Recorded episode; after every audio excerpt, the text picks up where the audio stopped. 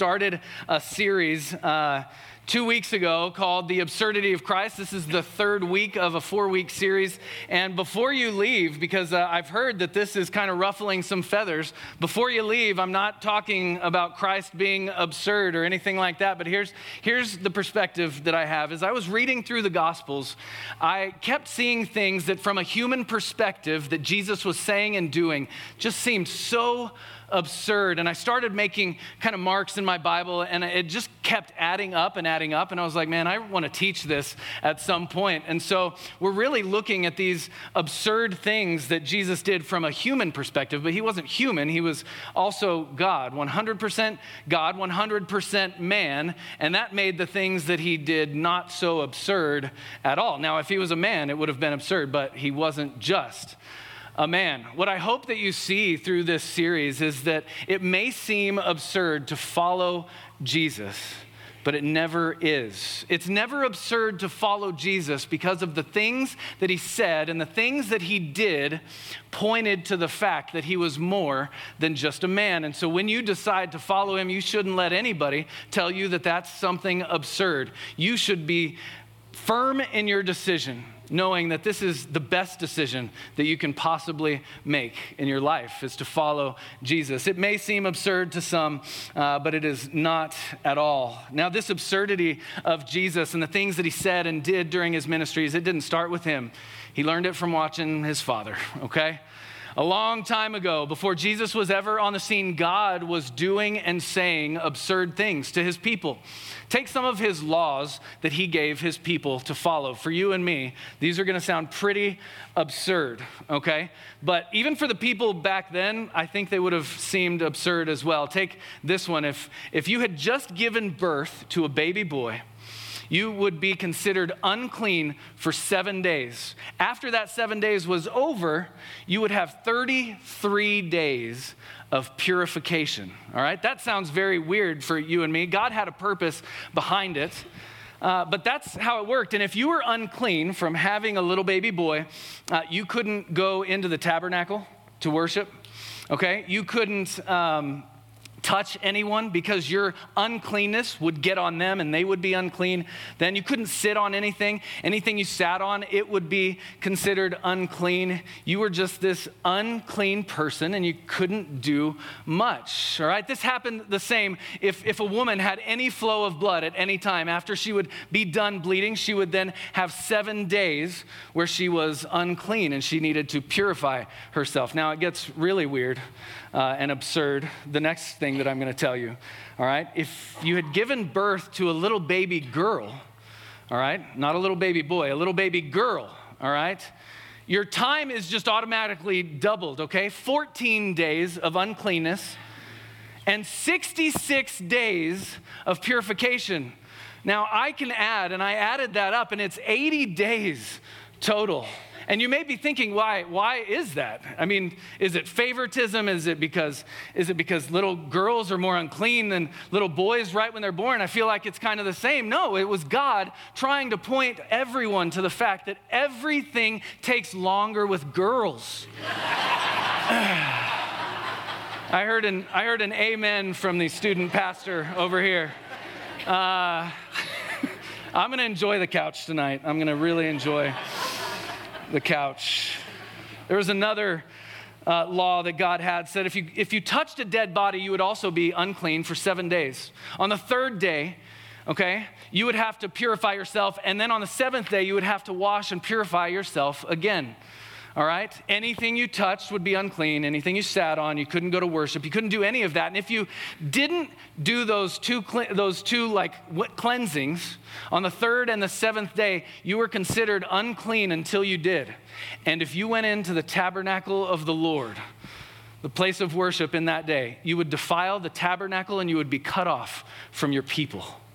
God would cut you off from his people because you didn't obey his law. It seems like an absurd law. And when Jesus gets on the scene, he takes this absurdity and he just runs with it. All right? Jesus said things uh, like this. He said uh, several different times, several different things uh, that were just, they just sound absurd. He told Peter, You're going to be a fisher of men. Well, Peter was a fisher of fish. Nobody had ever said fisher of men before. It sounded absurd. Obviously, you know Jesus, uh, Jesus had a plan. Jesus also said this My flesh is real food, and my blood is real drink. I mean, if you were there, humanly speaking, and you're not exactly sure what all that is, you're like, uh, that sounds a little absurd to me. God also had a point there. We're not going to go into all of it. He also said this if, your if your eye causes you to sin, pluck it out. If your hand causes you to sin, cut it off. If your foot causes you to sin, cut it off. I mean, those are absurd things. In the first week of this sermon series, I talked about God calling a tax collector. Jesus calls a tax collector to follow him. That's absolutely absurd that anyone would ask a tax collector to be their disciple, but that's exactly what Jesus did. And I, I showed you that it's really absurd that Jesus would call you and me to follow him as well. Last week, we looked at the absurd call not to follow Jesus. Jesus teaching that it's going to cost a lot if you want to follow me. So if, you, if you're unwilling to pay that, what it costs, then don't follow me. And we saw that it really does cost to follow Jesus. And that brings us right to today's absurd message the absurd timing of Jesus. And we're going to see over and over in this story, and you're going to be reminded of your own lives that, that Jesus and his timing isn't exactly the same as your timing. And God's timing might not always be in sync with your timing, He's above time, it doesn't limit Him like it limits us. What I really hope that you see in today's message is that following Jesus is hard and that it takes real faith to follow him. You've gone through life, you know that life is hard. Well, life following Jesus, because life is hard, it's hard to follow Jesus sometimes. Really, the thing that gets us through is this faith that we're going to talk about and we're going to see in the passage today. Jesus in this passage is kind of in the middle of his ministry. He's very popular at this time. A lot of people are following him. And all of his miracles of, of healing and different things, they're, they're, they're casting, they're casting a, a point of view that he's trying to help everyone see that he is God. He wants everyone to know that by the, what he's doing and healing people. And so when he heals a physically blind person and helps them see again, they are made well, but it's supposed to point to the fact that he can also heal us spiritually. He can heal the spiritually blind. If he heals a deaf person, he can heal a spiritually deaf person that can't hear God. If he heals a lame person, it's supposed to point to the fact if he can do that, he can also do it spiritually and help a lame person spiritually walk with the Lord for the very first time. If he takes an unclean person and he physically heals that person, what he's trying to show everyone is if I can do this, I can also heal that person spiritually. They're no longer spiritually unclean. As we get into this passage. What we're, we're going to be in Luke 8. If you want to turn there, you're more than welcome. We'll be uh, pulling the verses up in a second. We'll be in verses 40 through 56. But you see all of that going on in this story and all the stories before that. Jesus pointing to the fact that he's God and he's God alone and he can do things physically and spiritually. But really, at the root of this story, at the heart of this story, there's two people who are at the end of their rope, but they place their faith in Jesus. This passage can be broken down into three scenes, and that's what I've done for you today. We're going to go through each scene and we're going to see the faith of these people. We're going to see that life was hard, and we're going to see Jesus do some amazing things. Scene one is Jesus and Jairus. Let's go to verse 40. Now, when Jesus returned, the crowd welcomed him. He had gone across the Sea of Galilee, now he has returned.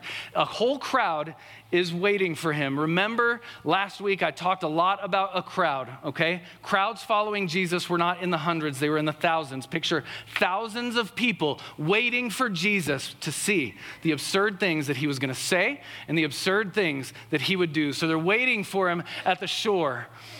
And there came a man named Jairus. He was the ruler of the synagogue. Now, the synagogue was kind of the hub for Jewish activity in a Roman world.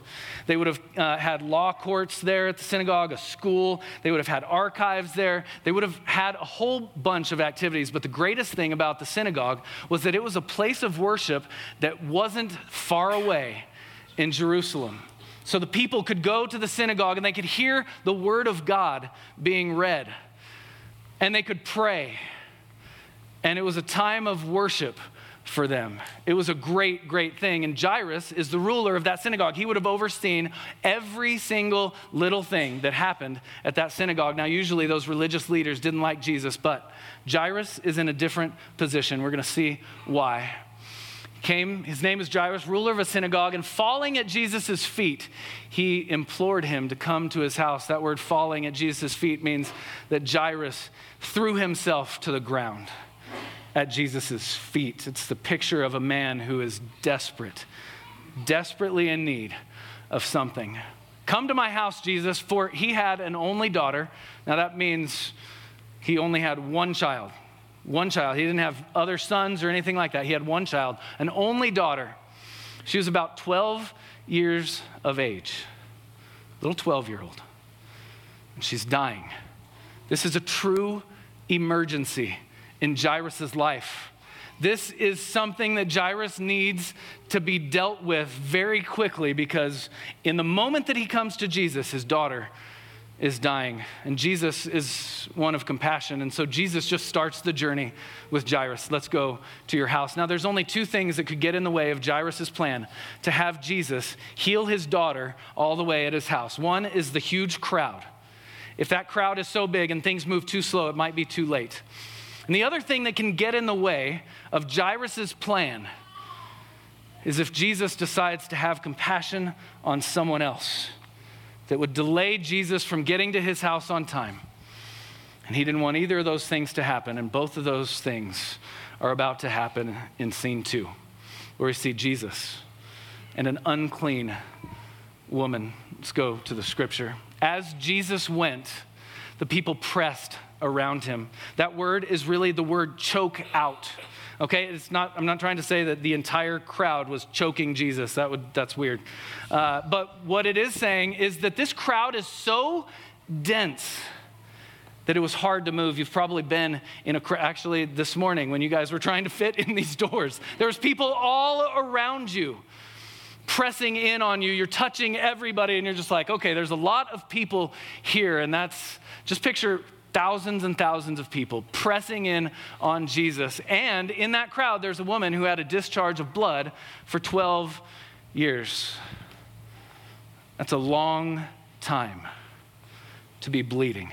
When you heard about the little girl who was only 12, you thought, well, that's just such a short time for someone to live. But when you hear about a woman that's been bleeding, you think it's such a long time that she had to suffer before she met Jesus. She had a discharge of blood for 12 years. I told you what that meant. It means for 12 years, she's unclean. Everywhere she went, people would say, Unclean, move away, move away. Get out, you're not welcome at worship. You can't come into the synagogue.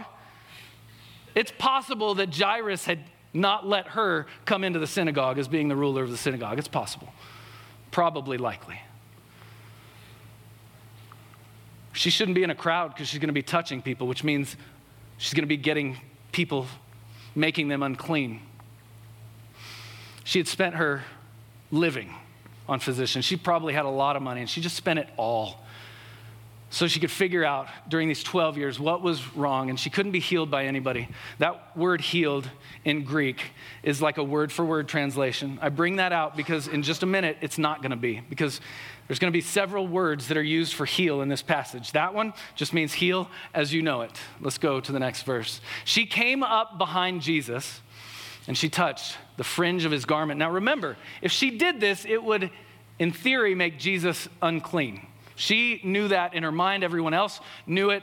She comes up, she touches the tassel of his garment, the very edge, and immediately her discharge of blood ceased. It was gone. It's like Jesus' cleanness rubbed off on her. And Jesus said, Who was it that touched me? When all had denied it, Peter said, Jesus, that's an absurd question. You know the kind of crowd we're in right now. Everybody is surrounding you. Everybody is pressing in on you. Everybody's touching you. I'm smashed against you, that person and this person. Everybody is surrounded by people. What do you mean? Who touched you? Everybody is touching you. But Jesus said, Someone touched me because I perceive that power has gone out from me. Now, that's not like your cell phone. Your cell phone is like mine, you take it off, it says 100%. You look at it, and it drains instantly to like 20%. You're like, I only looked at my phone. They're like, four looking at what is going on. This is not what happened with Jesus. He didn't lose power because his healing went out and healed someone. His power was innate. His power was always the same, and it went through him to heal her. And she's healed. Let's go to verse 47. And when the woman saw that she wasn't hidden anymore in this huge crowd, now people know that she's, or they're about to know that she's unclean. She came trembling. She falls down before him. Same words. She throws herself down on the ground at Jesus' feet. Right before him, and she declared in the presence of all the people why she had touched him. She says, Here's why I touched him because I've been unclean for 12 years. I've been bleeding. And then everybody would have just taken a step back. All right, whoa, whoa. We have somebody unclean here. But she says, No, I'm not unclean anymore. I touched the edge of his hem. And instantly, she had been immediately healed. Now, that word for healed is a little bit different than the last one. This means that you were in a normal state, but since you have become in a not normal state, you have a disease, you have this problem. That word healed means that you're set back to the normal state. You don't have this thing anymore. You're back to what is appropriate, your appropriate state. And he said to her, Daughter, how many times do you think she heard that in 12 years? Never. Probably people just called her unclean. That's it. But he says daughter because he has compassion on her. Your faith has made you well. Now, it wasn't her faith in her faith that made her well. It wasn't like her faith had to get up to a certain point, and once she was there, then she could be healed. No, her faith was in Jesus Christ, not in her faith. And there is trash preachers, and there are trash churches that teach you that that is not the case and that your faith can be exercised to make God do something in your life, but that's not what faith is at all. Her faith was saying, Jesus, I'm placing my faith in you. In your timing, I want you to heal me, and your will be done in my life. That's what true faith is. And he says, Your faith has made you well. Now, that word is the Greek word for save. It's also used for to heal. It also means you've been healed, but it also has an extra meaning. And way more times, this word is used for saving. So, what Jesus is saying, you've been healed physically and you have been saved spiritually. Why? Your faith in me. Not your faith in your faith, your faith in me. Now go in peace. That brings us to scene three. Scene three is Jesus, Jairus, and a corpse. All right? This is where all the pedal hits the metal. This is where everything gets really interesting. Let's go to verse 49. While Jesus was still speaking, someone from the rulers of the house came and said, It's a real, real subtle guy. He says, Your daughter is dead. So while Jesus is still speaking, somebody comes and interrupts and isn't like, like zero bedside manner at all. Jairus, your daughter's dead. Like, have some compassion on the situation here. He says, Don't trouble the teacher anymore. Listen, we're trying to get him there in time so that he could heal your sick daughter. Now she's dead. It's okay. He can't. Our plan isn't going to work anymore, Jairus. You, you just come home. But Jesus, on hearing this, answered him, Do not fear. Don't be afraid, Jairus. Only believe, only have faith, trust in me. And look, and she will be well. That word well for healed, she'll be healed, she'll be well. Again, it's the word sozo. It's the word, she will be physically healed and she will be spiritually saved. It's beautiful that he says that. Now, I, right here, you have to know what Jairus' name means. Jairus' name means, listen to this, God will awaken. I can just see Jesus. Now, we don't, this is just my imagination. I can just see Jesus saying, Jairus, Jairus, Jairus, God awakens. Your name has been pointing to this event since the day you were born. God will awaken, Jairus. God will awaken. When Jesus came to the house, he allowed nobody to go in with him except Peter, James, and John, the inner circle of the disciples, and the father and the mother of the child. And all were weeping and mourning for her. But he said, Do not weep, for she is not dead, but she's sleeping. Doesn't that sound absolutely absurd? You know when you've seen a dead body. At him because they knew it was absurd, except for the fact that they weren't taking into account that he was God in the flesh.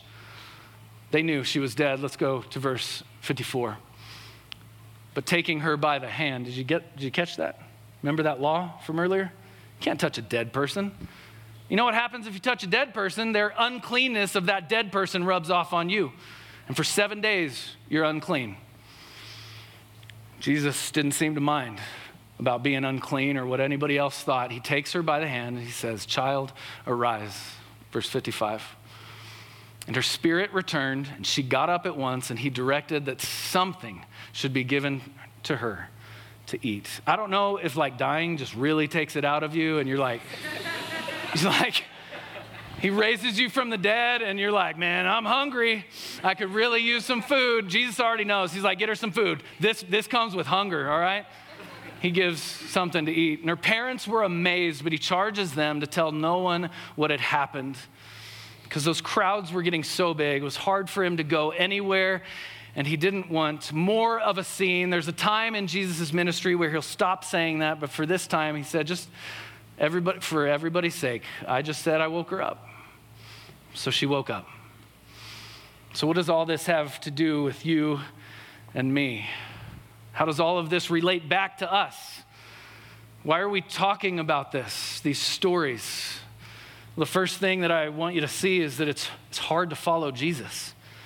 You don't think it was hard for Jairus to follow Jesus? To break with the other religious leaders, to place his faith in Jesus because of his circumstance?